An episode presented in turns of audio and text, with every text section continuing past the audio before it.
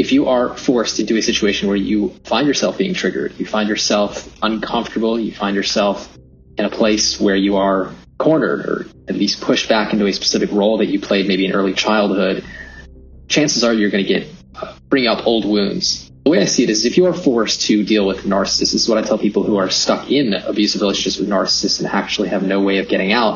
I say, listen, if you're forced, if you're checkmated, the universe has checkmated you into a position of having to confront a narcissist, use it in your best interest, use it to your benefit to identify what actually still needs healing, what is still lingering over from the past, and allow it to show you where those wounds still exist and guide you in the direction of healing wounds that exist below in the unconscious will rear its ugly head. How you respond to it and deal with it is, is ultimately our choice.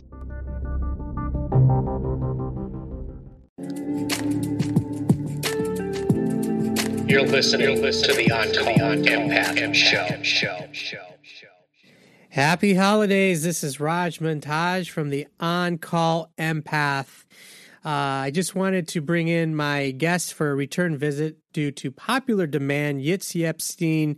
He has his own uh, podcast, Narc, uh, Narcissist Recovery Podcast. And uh, he was in my past episode, uh, 43. So definitely check that out. But uh, in this episode, we're going to cover how to deal with narcissists during the holidays and much more. So stay tuned. Uh, hope you guys are having a good holiday. Let me introduce my next guest, Yitz. How are you doing today? Fantastic, Raj. Thank you so much for having me on once again. Yes, it's always a pleasure. You seem to have the one stop answer for narcissists and uh, narcissist abuse. So uh, I know a lot of people have tuned into that last episode, and I was just like, okay, there's a lot of questions I'm getting, and definitely it was a it was a subject that a lot of people uh, especially the empaths have uh, some problems dealing with, especially with all the stress during these holiday season. So I just wanted to bring you on and kind of pick your brain and and kind of get your uh, take on the narcissist tends to make themselves look good in a group and uh, sometimes it could be very overwhelming for highly sensitive people. What are some things that you can just say off the bat that can help us empaths, highly sensitive people, protect ourselves and avoid confrontations?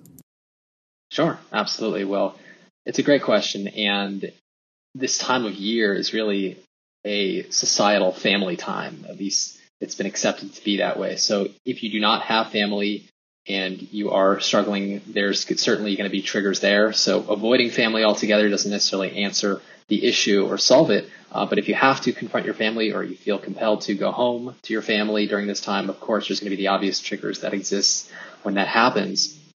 So regardless of the case, if you are forced into a situation where you find yourself being triggered, you find yourself uncomfortable, you find yourself in a place where you are cornered or at least pushed back into a specific role that you played maybe in early childhood, chances are you're going to get uh, bring up old wounds. And when this is the case, it's important to see this experience not necessarily as something to run from, but actually something to embrace and see as an indicator of wounds that are still in place that need healing. So the way I see it is if you are forced to deal with narcissists, this is what I tell people who are stuck in abusive relationships with narcissists and actually have no way of getting out. I say, listen, if you're forced, if you're checkmated, the universe has checkmated you into a position of having to confront a narcissist, use it in your best interest, use it to your benefit to identify what actually still needs healing, what is still lingering over from the past, and allow it to show you where those wounds still exist and guide you in the direction of healing. So the way I see it is because, like I mentioned, this time period is very much going to bring up old stuff from family. Mm-hmm. Um, regardless if you have to be home, oftentimes people have gone no contact and walked away from their family of origins. Uh, it's still a time where everyone thinks about family, at least to some degree, and it reminisces of good times or not necessarily good times. The point is, is that wounds that exist below in the unconscious will rear its ugly head. How you respond to it and deal with it is, is ultimately our choice. In the last uh, episode that I talked to you, and I know you, you kind of described a little bit about narcissist traits. Um, a lot of people use the word narcissist loosely, and you you actually went through that uh, very in great detail in the last episode. But if you can just give us a couple things, um, like couple traits uh, to look for, and how to classify someone as. I know there's a spectrum, but how do you kind of know if somebody is tend to have narcissist behavior? Um, because obviously, if somebody acts some way, a lot of people just point the finger and be like, oh, "That's a narcissist." Sure.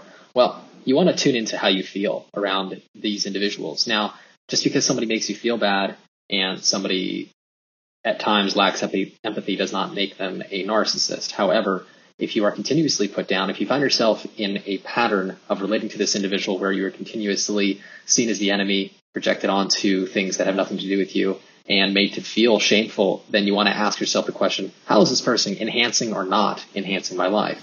If they're not enhancing your life, then regardless of what you want to call them, narcissist, uh, psychological predator, emotional manipulator, or just simply not self-aware, uh, or, or, simply rude, uh, you simply want to you want to get distance. And I, like I mentioned in the last episode, I don't like using names because I do believe that there is such a broad spectrum a continuum that exists, and trying to label people actually distracts you from yourself. It's very easy to look outside of yourself and blame and shame and, and see narcissists everywhere, and they certainly exist.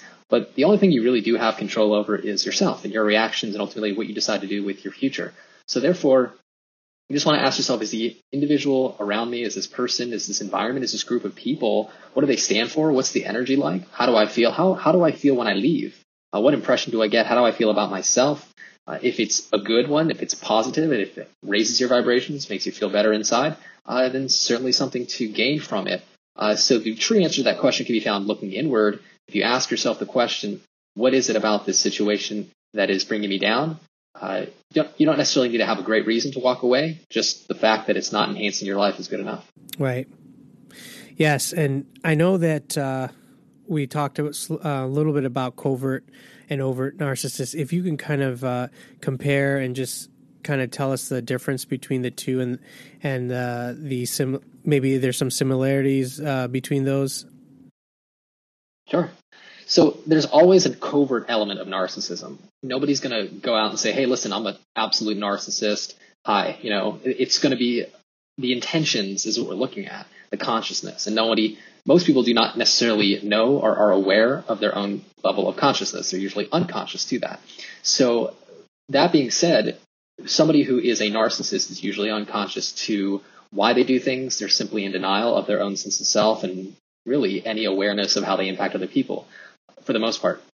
So that being said, a, an overt narcissist is just a is somebody who feels like or has been proven to be able to get away with their obnoxious behavior without being reprimanded or at least it's become socially acceptable uh, or even praised. Somebody who's a covert has oftentimes tried to be overt but has been denied so much that they've been forced to go covert in every element mm. of their hmm. life. So there's always an element of covert narcissism with overt narcissism. Overt narcissism is just the visible side of it. Now, when somebody is truly covert, meaning they have split themselves into a false self, and then there's the true self, which has been denied, shamed, and disconnected from, this is the most deceptive type. And really, it's so deceptive because their, their false self is usually one that's very attractive, looks empathic, compassionate, communicates in a way that like somebody who you want to connect with and be friends with. And that's really get where it gets you. There's no overt signs of selfish mm. behavior, of uh, you know exclusivity and omnipotence, omnificence. There's none of that. Uh, that's really the the extreme covert narcissism. But like I said, there's always a, a hidden intention behind what's going on, what you appear. Right, and that's very interesting. I mean, I've had a quite a few guests on here who, uh, you know, had narcissists as in a relationship, and uh, you know they they kind of say the same thing that you're saying, um, and which kind of leads me to ask you, like, you know, do you think that a narcissist um, really knows how to love and um, and what do they want like i mean sexually as far as like intimacy? Like is it all about power and control in your opinion? Well they don't know how to love because they're out of touch with themselves. In order to love you have to be first of all self-aware. You have to have a sense of self and you have to love that self Mm-hmm. And it mm-hmm. begins with with that person who then can share that love with another person, exchange energies, and connect. So without a sense of self, there is no such thing as healthy love or love at all. In which case, then what are they engaged in a intimate adult relationship, sexual relationship for? There has to be a reason, and the reason is, is because absolutely there's a certain power element to it. There's a certain uh, feeling of of uh, of control, manipulation that that serves as a narcissistic supply.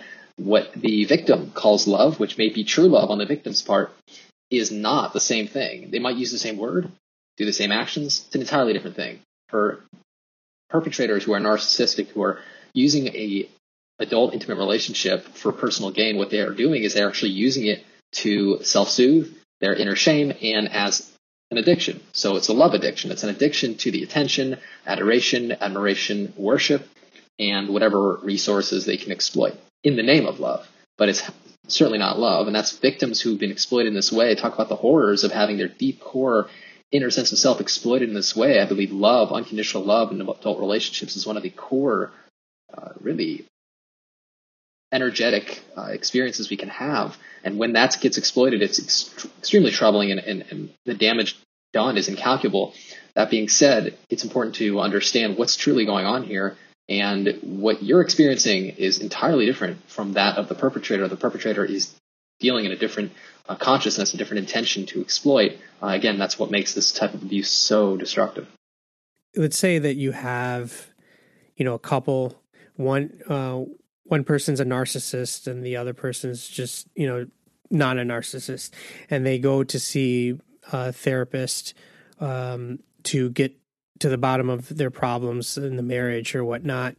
Um, at that point, will the narcissist um, will will the narcissist play along and and go to the therapist for group therapy and try to work things out, or do you think that they might get exposed in fear of being exposed and just tell the their significant other, "I'm not doing that," and that's stupid, uh, or they go and after one session they they start threatening the um this the person that they went with um, that it's not working or it's you know it's not effective um, and try to talk them out of it. What is your take on that? Do you think a narcissist would would even consider going to a therapist?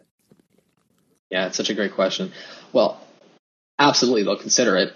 However, if they do go to a therapist and the therapist starts to ask the correct questions and identify that they are in fact exploitative, uh, they'll find something wrong with the therapist. They'll find something wrong with his technique or her technique, and ultimately uh, maybe blame the partner and say, "Oh, you know, therapy is not for me." Uh, true therapy is actually on the part of the patient.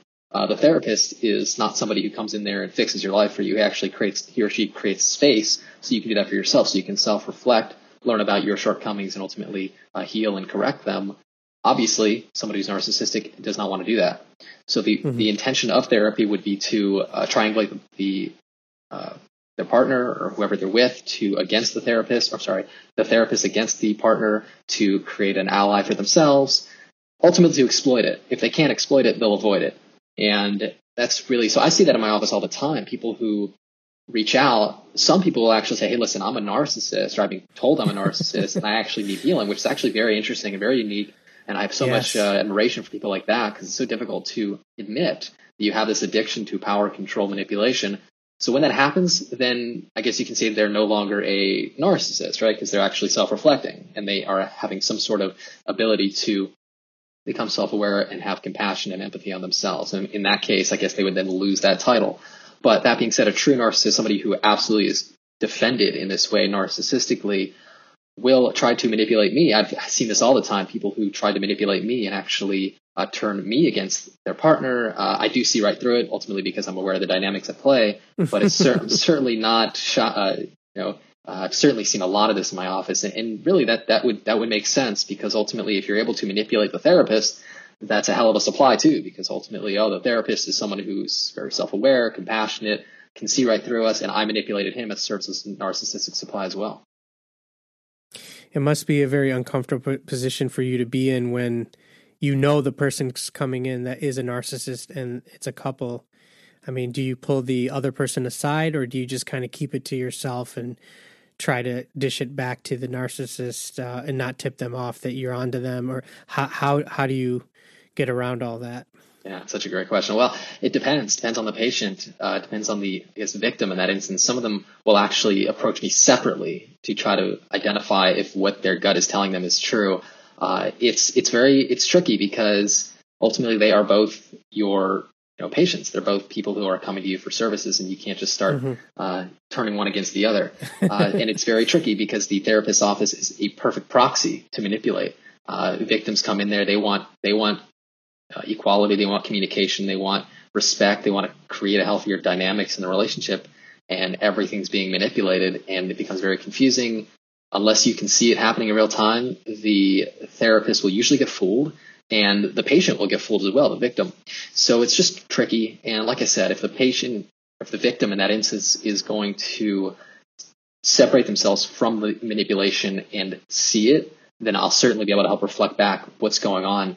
Uh, but oftentimes they're getting duped as well, which creates really a tragic situation, sort of a psychological prison where they're being manipulated and they absolutely cannot get the help they need because the help they're looking for is also being manipulated. Yeah, it's got to be tough. And uh, can you just kind of walk me through um, what would it be like if, let's say, um, I came to you and and uh, I had some narcissist abuse, uh, and then also can you go over the mind mapping um, that in detail a little bit more for and just explain to us how that works. 100% so the idea is that we have to understand how we were wounded in our core self how disconnected we are from our core self. We have to get back in alignment with our authentic self.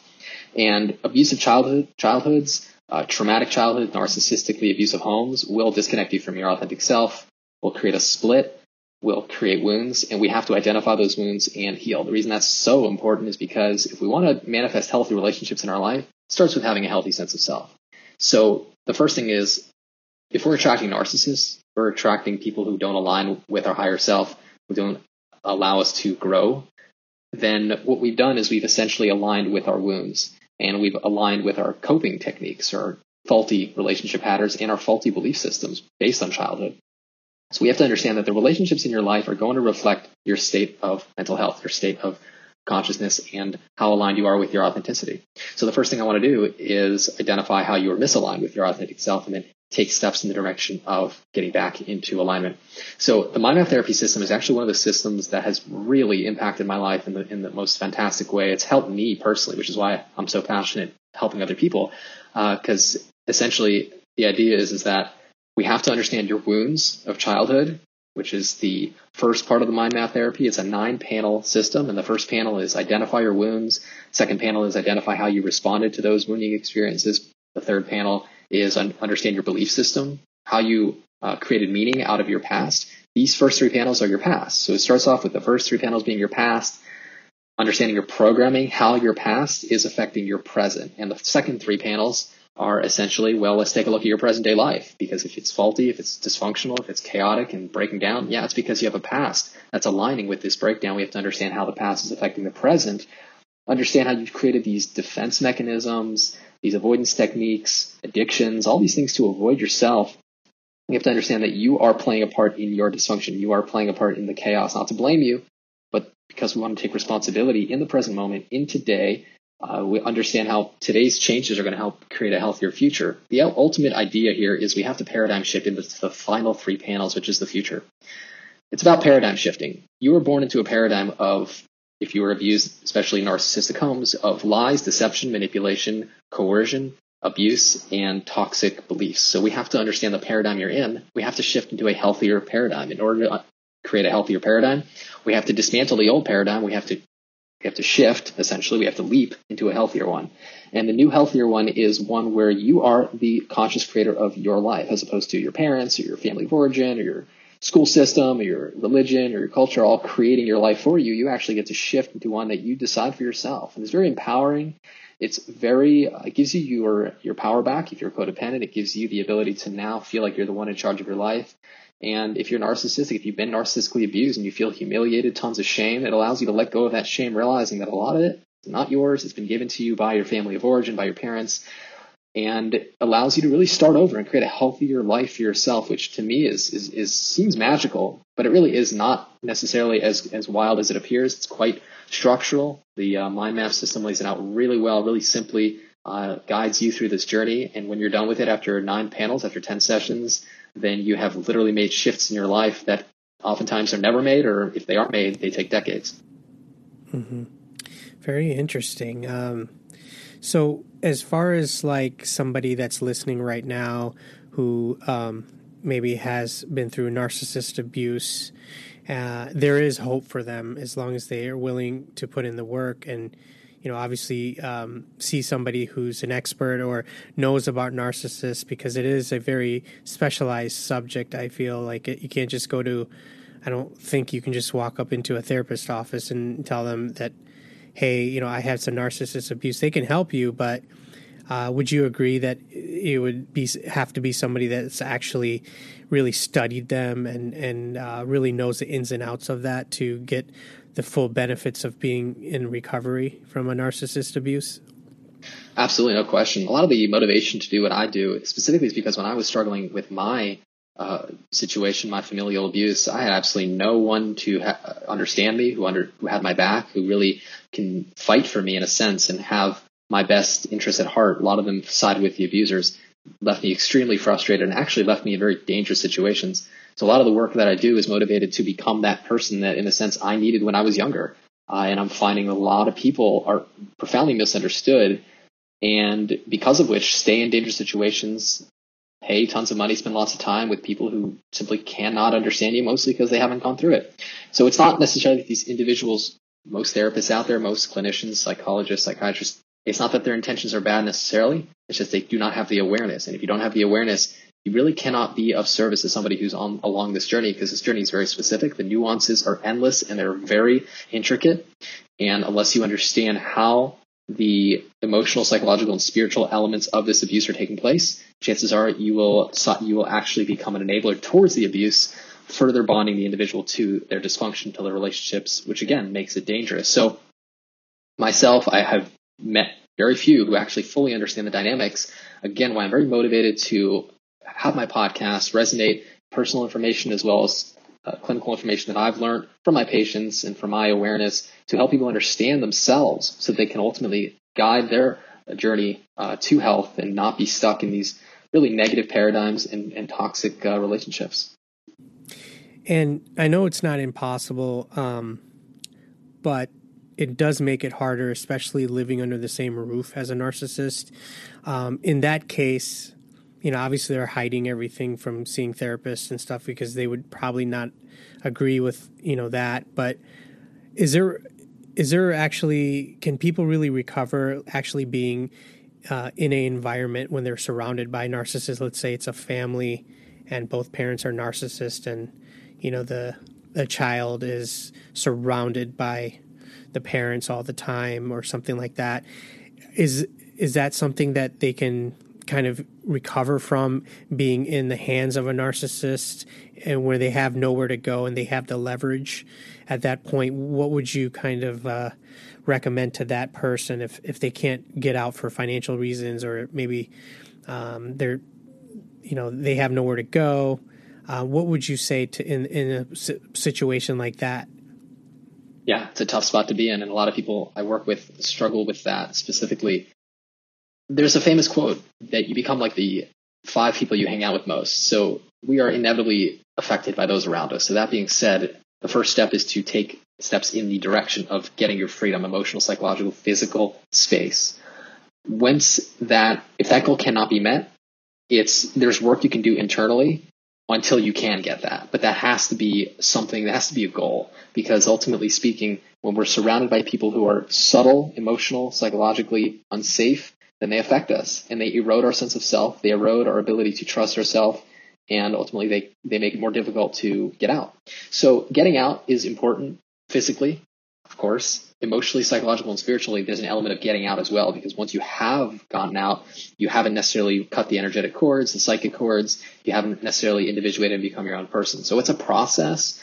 And what I do is I help people wherever they're holding along the journey to uh, kind of guide them in the direction of freedom on all levels so that they can truly become separate from these individuals because it's what you're doing is you're creating a, a, a different in a sense a different life a different self and that self needs space. That self needs self-care. It needs love. And it needs to be able to then make space for other people to connect to who are healthy. When you are surrounded by toxicity it becomes very difficult to do that. Absolutely, and and that's one of the reasons I asked you that is just you know um, I've had a lot of narcissist survivors on this um, podcast, and you know even after years after in uh, the abuse, or if they're you know not even here, if they passed away, they're still dealing with uh, trauma and things like that. So thank you for clearing that up. Give us um, a link or your contact information where any of the uh, listeners could reach out to you if they're facing any narcissist abuse um, I would appreciate that. 100%. Well, to find my podcast, it's Narcissism Recovery Podcast. Uh, you can find it on several different platforms, including Spotify, Apple Podcasts, Anchor, Google Podcasts, Stitcher. If you'd like to work with me individually and do the mind map therapy system, feel free to call me or email me for a consultation. I offer free 15 minute consults, so definitely uh, get on the call and let's talk how, about how I can help you. My email is yitz, Y-I-T-Z, at psychologicalhealingcenter.com by phone 252-696-4852 and more on the mind map therapy system can be found on the Psychological Healing Center website, psychologicalhealingcenter.com. Thanks again. Always uh, your wealth of knowledge, very knowledgeable about the subject. You guys, if you uh, have any issues, I definitely recommend contacting Yitz or at least just listen to one episode of his podcast. I mean, that's what kind of drew me into him. And, uh, and with popular demand, his last episode, um, I had so many people reach out to me on that one. So we wanted to do a second part, and I hope you guys got something out of it. Yitz, thanks again for being on this podcast. Of course, it's my honor. Thank you, Raj, for having me. Absolutely. There you go. That does it for this episode. You guys have a good, safe holiday. Uh, if you can let me know how I'm doing on the Apple iTunes, uh, it would definitely appreciate that. So, with that said, we are out. You're listening to the On Call Network.